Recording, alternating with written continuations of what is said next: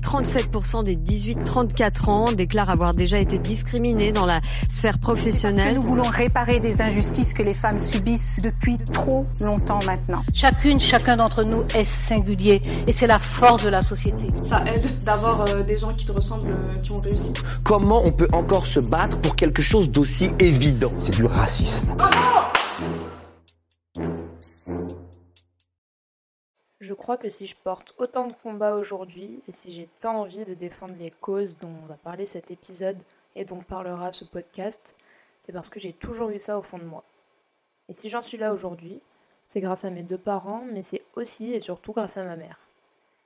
Elle a quitté l'Algérie pour la France il y a plus de 30 ans, dans l'espoir de trouver une vie meilleure de celle pleine d'injustice qu'elle connaissait dans son pays, et dans l'espoir d'offrir un avenir meilleur à ses futurs enfants.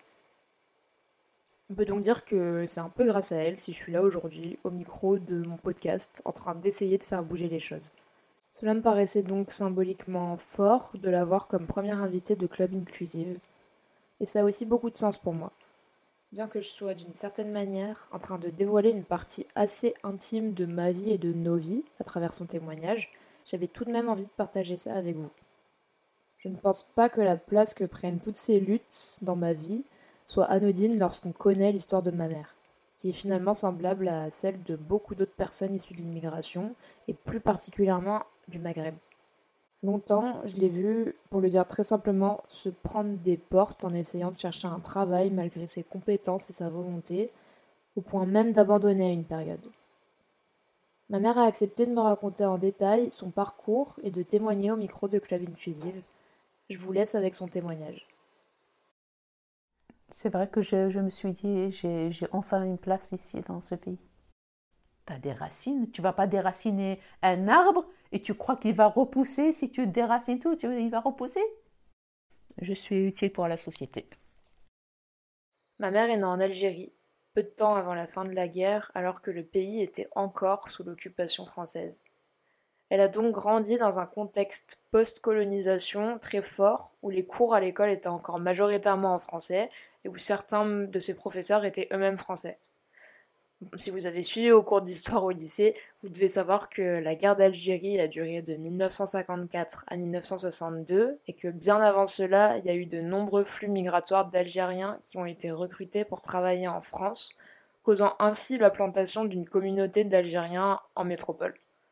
Et malgré l'obtention de l'indépendance de l'Algérie en 1962, la misère et la situation sociale du pays a tout de même convaincu bon nombre de jeunes et de moins jeunes à continuer à immigrer en France, et c'est encore le cas aujourd'hui. Si je mentionne ces faits-là, c'est parce que je me suis rendu compte qu'ils ont toute leur importance par rapport aux échanges qu'on a eus par la suite lorsque j'ai récolté son témoignage. C'est pas vraiment le sujet ici, donc on n'ira pas dans les détails du contexte historique et politique entre la France et l'Algérie, mais je tenais tout de même à commencer par ces éléments d'information-là, au vu de la place qu'occupe la diaspora maghrébine en France et de par tout ce passif. Après des études de secrétariat et d'enseignement et quelques années d'exercice, les conditions de travail de ma mère et ses conditions de vie ne lui conviennent plus. Ça ne correspond plus à ses ambitions et le système algérien la pousse ainsi à partir. Elle décide alors de quitter l'Algérie pour venir travailler en France. Ouais, je voulais travailler. Ah bah, j'ai cherché dans le secrétariat au départ, parce que c'était mon, euh, j'avais de l'expérience dans ce domaine. Donc je postulais que pour le secrétariat. J'ai même fait des formations avec le Pôle Emploi. On m'a dit voilà, il faut refaire le CV, il faut vraiment dire que vous avez été euh, voilà formé dans le secrétariat, vous avez travaillé truc. Donc du coup, euh, je cherchais que ça. Je postulais que pour le poste de secrétaire. Ça a duré deux ans, je crois, deux ans de refus jusqu'en 95. J'ai trouvé le poste de, la, secrétaire dans l'association. C'est après, quand j'ai fini ma, Parce que c'était des contrats aidés, ça s'appelait CES, contrat aidé. Donc j'ai fini. Donc j'ai décidé d'avoir un diplôme français. Donc j'ai fait une formation de bureautique avec Ecoris. Donc j'ai continué à chercher toujours dans le secrétariat puisque j'avais un diplôme français. Mais malheureusement, toujours du refus. Du coup, c'est après que j'ai commencé un petit peu à élargir mes recherches.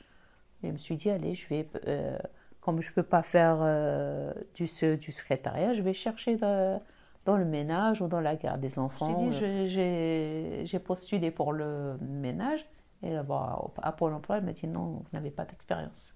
Donc, je faisais des formations à Pôle emploi pour refaire le CV, pour voir comment, quelles sont les, les expressions qui sont euh, employées, pour faire la, la de motivation. Je me suis dit, ça peut peut-être fonctionner. Peut-être que moi, mon style d'avant, le style administratif que j'avais avant, peut-être qu'il ne marche plus. Donc j'essayais toujours d'innover. Je me suis dit, voilà, il faut que j'adapte, je m'adapte à ce qui se fait ici. Et malgré ça, bah, mes, lettres, euh, voilà, des réponses. Soit je reçois aucune réponse, soit j'en ai gardé quelques-unes de réponses négatives. À son arrivée, elle s'inscrit donc à Pôle emploi et elle cherche, pleine de bonne volonté, un poste à la hauteur de ses compétences, qui correspond à sa formation et qui est donc dans son domaine. Malgré cela, ses diplômes algériens n'ayant aucune valeur en France, elle essuie les refus et elle se contraint à chercher des petits jobs plus précaires qui lui sont aussi refusés par manque d'expérience. Mais elle finit tout de même par trouver une place de secrétaire qui s'avère être dans une association dirigée par des personnes d'origine algérienne comme elle c'était le coup de pouce quoi, qui venait de mes compatriotes. Parce que je postulais dans des entreprises et dans des, ouais, des entreprises, des administrations françaises, j'ai jamais eu de réponse. La, première annonce que, j'ai découvert, l'annonce de, de l'amical sagérien, le premier coup de fil, été acceptée. C'est vrai que c'était pas le job de voilà, que c'était pas le contrat de, de, la, de la vie quoi, parce que c'était un contrat aidé à mi-temps, c'était pas à plein temps. Donc, euh, mais voilà, pour moi c'était voilà, c'était euh, c'était mon premier job en France. Ça, ça m'a permis, je me suis dit, je vais m'accrocher, c'est un départ. Voilà, j'avais cet espoir là. J'ai dit, j'ai trouvé un travail, c'est le premier pas, ça va me permettre d'ouvrir les, les, portes. C'est vrai que je, je, me suis dit, j'ai enfin une place ici dans ce pays. Après ce premier contrat en CDD, elle ne retrouve pas de poste similaire, elle est contrainte à rechercher des petits jobs encore précaires et temporaires dans le ménage et la restauration. D'après l'INSEE, plus de 54% des immigrés subissent un déclassement professionnel, c'est-à-dire qu'ils se retrouvent dans une position moins favorable professionnellement que celle qu'ils avaient avant d'arriver en France. Et ça, les femmes en sont plus victimes que les hommes. Euh, bah, je l'ai vécu comme euh, c'était juste une bouée de sauvetage. C'est juste pour dire, voilà, j'ai, bon, moi je sers, je sers à quelque chose, je suis, euh, je suis utile je suis utile pour la société. Après plusieurs contrats courts et en CDD, elle décide de faire une pause dans sa recherche d'emploi, faute de réponses positives. Elle fait alors le choix de se concentrer sur notre éducation à mon frère et moi, et trouve un moyen de rester active grâce au bénévolat. Mais pourtant, c'est pas faute de vouloir travailler. J'ai fait des études, j'ai un truc, il faut que je travaille, il faut que je, j'améliore mes conditions, même à mon niveau de vie, le, pour, mais pour moi et pour mes enfants. Donc il fallait, il fallait euh, un bon salaire, un bon. Euh, être en contact, voilà, ne pas rester qu'à la maison, quoi, de pas. L'indépendance d'une femme, quoi. Ne pas dépendre que du mari. Bah, ça permet de garder. Euh, bah, d'enrichir déjà les connaissances, de, de, garder le contact avec les autres, de découvrir le, pays où je, qui, qui m'a accueilli. De, voilà. Donc ça permet de, de, savoir, de connaître plus, plus de choses. Finalement, en 2009, elle finit par trouver une place en tant qu'AVS, auxiliaire de vie scolaire à l'époque, ou AESH, accompagnante des enfants en situation de handicap aujourd'hui. Et dans ce job-là, elle va faire face à plusieurs difficultés, notamment lors de son intégration ou dans ses rapports avec ses collègues, mais aussi ses supérieurs. Et ça va même la pousser à la démission dix ans plus tard. Et dans tout ça, ma mère va même faire l'objet de remarques pour le moins étonnantes. Avec les collègues, euh, je veux dire, ouais, c'était pro, ouais, progressif. C'était pas la confiance totale, c'était pas la je n'étais pas un membre à part, à entière du groupe. Dans, dans le, par exemple, le, le poste d'AVS, je sentais qu'il y avait des. Voilà. Il y avait des personnes qui, qui te regardaient euh, de travers. Il, fallait s'imposer, il fallait leur montrer que, que j'étais polie, que j'étais intelligente, que je faisais bien mon travail, que j'étais compétente, que j'étais là parce que si j'étais là parce que je, celui qui m'a qui m'a embauché ici ce que je veux, euh, je vaux. Donc du coup voilà, je c'est comme ça que je comment on je résistais et je me montrais forte.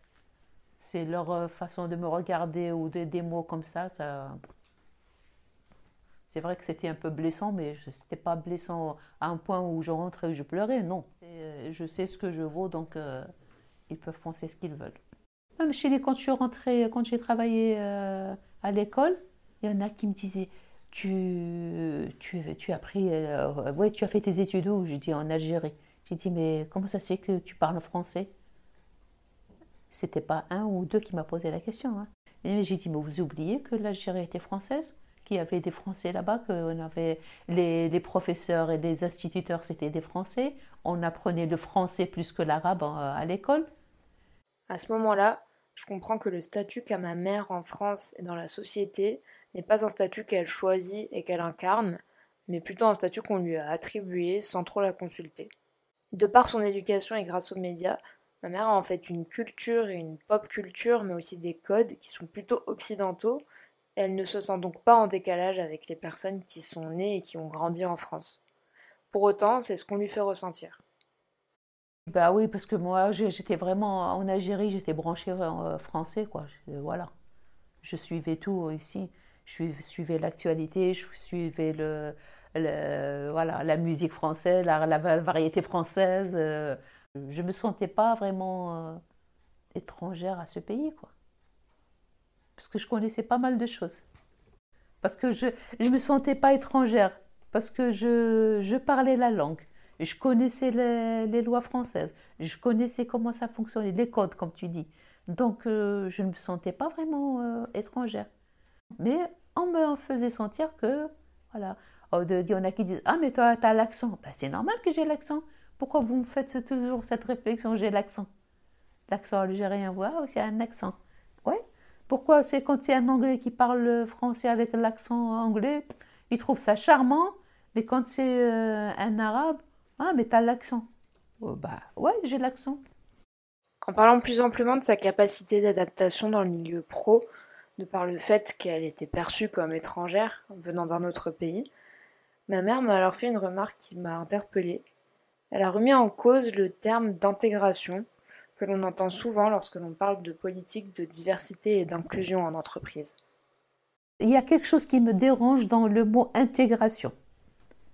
Ils, utilisent ça, intégration, je ne sais pas, j'ai l'impression qu'ils veulent dire que tu dois t'intégrer, c'est tu dois oublier ta racine, oublier ta culture, oublier ta religion, oublier tes traditions, et tu dois faire tout comme, euh, comme eux. Tout ce qui se passe en, euh, euh, en France, tu dois faire comme eux.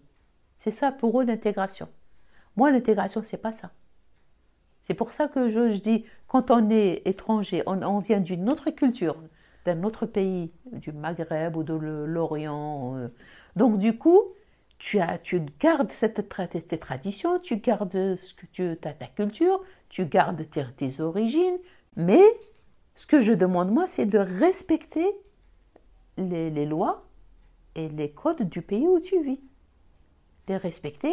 Tu n'es pas obligé de tout appliquer. Il y a certaines choses que tu ne veux pas appliquer. Par exemple, tu vas manger euh, à la cantine ou tu vas manger au restaurant de, ton entreprise. S'il te sert quelque chose que tu ne, tu ne manges pas, par exemple. Ça, c'est juste un exemple. Si tu refuses, ça veut dire que tu n'es pas intégré? C'est des réflexions comme ça qui, qui, qui passent mal. et j'ai remarqué que pour certains qui sont vraiment des gens bien qui sont, le, qui sont quand même une certaine logique. Quoi. Ils te respectent quand tu montres que tu as du respect pour ce que tu as, pour, tes, pour ta religion, pour tes, traditions, pour ta... Non, pour eux, c'est tu as une personnalité et tu respectes. Donc ils te respectent pour ça. Mais pour d'autres, non. Pour d'autres, euh, ben non, tu veux pas t'intégrer. Donc voilà, c'est pour ça que moi, le mot intégration, euh, je n'aime pas quand s'ils le prononcent comme ça parce que Euh, non, on ne peut pas s'intégrer, c'est-à-dire s'intégrer, effacer notre passé, effacer nos racines pour dire bah, on est en en France, donc on fait tout comme eux. Non. Tu as des racines, tu vas pas déraciner un arbre et tu crois qu'il va repousser si tu déracines tout, il va repousser? Il repousse pas. C'est en discutant avec ma mère, que ce soit avant ou lors de la réalisation de cet épisode, mais aussi en discutant avec beaucoup d'autres personnes étrangères qui me parlaient de leur rapport avec le travail, que je me suis rendu compte que, en fait, la volonté d'intégrer une personne issue de la diversité dans son entreprise, qu'elle soit racisée d'ailleurs ou en situation de handicap ou dans une autre situation, ça demandait de s'affranchir de certains préjugés que les personnes qui ne sont pas directement concernées par ces luttes-là ont, que ce soit de manière consciente ou inconsciente, de manière intériorisée ou non, et ça demande aussi de faire preuve d'ouverture d'esprit pour simplement aller oser aller plus loin qu'un simple CV. Ce que demandent aussi ces personnes, c'est que les employeurs se basent sur leurs compétences plutôt que sur ce qu'elles sont, mais ce qu'elles veulent aussi et surtout, c'est qu'on leur donne la chance et qu'on leur donne l'opportunité de montrer ce qu'elles valent. C'est-à-dire qu'on est toujours obligé de faire, euh, de prouver, de faire, voilà, de, montrer qu'on est, qu'on est bien, qu'on a envie de travailler, qu'on est. Euh, voilà, qu'on. Moi, je dis, on se base sur les compétences, c'est tout. On ne se base pas sur la, couleur de la peau ou de l'accent que tu as. Normalement, tu, te présentes pour euh, chercher un travail, on regarde tes compétences. Si tu as des compétences, c'est bon. Tu es bon. Euh, moi, je dis, au moins, y a dans chaque travail, il y a un, un, un mois d'essai. Au moins, tu donnes la chance à cette personne-là de faire ses, preuves. Mais ne lui casse pas le, ne lui ferme pas la porte euh, au nez dès le départ. Surtout, euh, il y en a qui viennent vraiment avec des, bons diplômes, ils sont vraiment, voilà, ils sont. Donc au moins une évaluation ou une formation, euh, comme ils font avec, comme au Canada ou en Angleterre. Hein. Moi, j'aurais aimé qu'il y ait un truc, euh, voilà, une, cellule euh, à Pôle emploi, parce que c'est le seul, euh, c'est le seul organisme qu'on contacte en premier, quoi, pour, quand on commence à chercher un emploi, qu'il y ait une cellule qui s'occupe des étrangers et leur propose tout de suite, au lieu de leur dire faites des modifications, faites ceci, modifiez votre CV, modifiez ce truc-là, dites directement, voilà, euh, vous avez quelles compétences? Il faut une évaluation, normalement une évaluation, évaluer le niveau, le niveau scolaire, le niveau de, de la langue, ce qu'il parle. Qui parle arabe, il parle français, il parle anglais, je sais pas moi. Je parle de tous les étrangers. Une évaluation. S'il faut une formation, bah, tu veux faire quoi en formation? Si tu veux changer de métier, bah, tu fais la formation si tu veux changer de métier.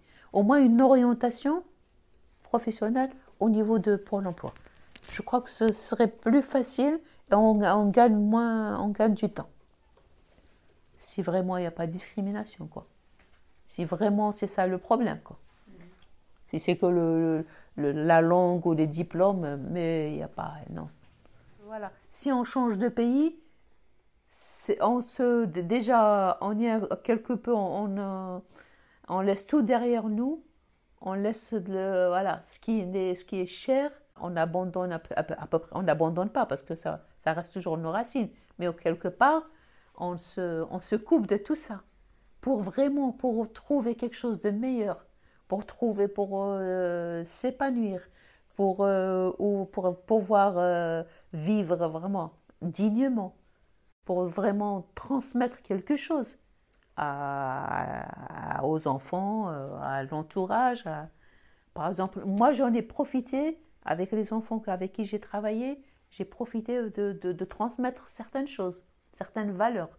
Je me suis dit, je, ne fais pas comme moitié d'AVS, je vais aussi transmettre certaines choses. C'est pas, on n'était pas vraiment bien payé, on n'était pas, mais je me suis dit, c'est pas grave. Mais moi, moi je, sais que j'étais utile. J'ai fait ce que de mon mieux, j'ai fait ce que j'ai pu. Maintenant, les mentalités, moi, toute seule, je peux rien changer. Je peux pas changer, c'est comme ça. Moi, au contraire, maintenant, je vois que ça se dégrade de plus en plus. Ça se devient de plus en plus dur à, à s'imposer ou à, vivre. Mais bon, on fait avec, on va pas se, comment on dit, on va pas déprimer, on va pas faire euh, machine arrière, parce que maintenant on est là, je suis là, je vais pas reculer, je fais avec, tout en gardant, euh, voilà, en gardant certain, certain espoir, tout en essayant toujours de, de garder ce lien avec cette société. Et après, voilà. Donc, euh, les mentalités, que ça change, ça change pas, on peut pas, on peut pas changer le monde. On n'a pas la baguette magique. Euh, le dernier mot que je peux dire, c'est garder toujours l'espoir. Faut pas baisser les bras. Parce que si tu baisses les bras, tu fais rien. Si tu dis, tu, tu, tu es toujours dans la position de, de la victime, voilà, tu vas te rabaisser, tu vas te, et les autres vont te voir toujours en, de haut. Ils vont te voir toujours, toujours te rabaisser. Mais si tu gardes espoir, tu gardes un bon niveau, tu gardes cette force et ce courage, tu vas pouvoir affronter, les regarder dans les yeux, même s'ils sont racistes. Ils te le disent ou ils te le disent en face ou ils te le disent pas ou ils le pensent, mais au moins tu les as regardés. Tu, as, gardé ta dignité. Et c'est pas et c'est pas en comment dire en s'intégrant, en, faisant ce qu'ils ont envie que tu, fasses, que tu vas gagner dans, leur estime. Que ça change, que cette génération, c'est-à-dire votre génération, qu'elle galère pas comme nous, que vous ayez votre place, que vous pouvez euh, vous épanouir euh, sans faire d'efforts pour prouver que vous, que vous méritez ce poste, que vous méritez d'être là, que vous méritez de vivre. Voilà que je souhaite. Merci à ma mère d'avoir accepté de bien vouloir témoigner pour ce premier épisode de Club Inclusive. Premier épisode qui est donc un peu spécial et qui m'est particulièrement cher. Si vous êtes employeur, RH, chargé de RSE ou même dirigeant de start-up et que vous souhaitez en savoir plus sur l'inclusivité dans votre entreprise, j'ai écrit un livre blanc à ce sujet. Vous pourrez le retrouver dans le Linktree qui se trouve dans la bio du podcast. Dans ce livre blanc, vous retrouverez notamment des conseils, des bonnes pratiques, des références afin de vous informer sur le sujet, dans l'objectif de développer au mieux votre politique diversité et inclusion et de faire de votre entreprise une entreprise all-inclusive. J'espère que ces ressources vous seront utiles. Je reste également disponible si vous souhaitez que l'on discute ensemble de ces sujets. Je vous remercie d'avoir écouté le premier épisode de Club Inclusive et je vous dis à très bientôt dans un prochain épisode.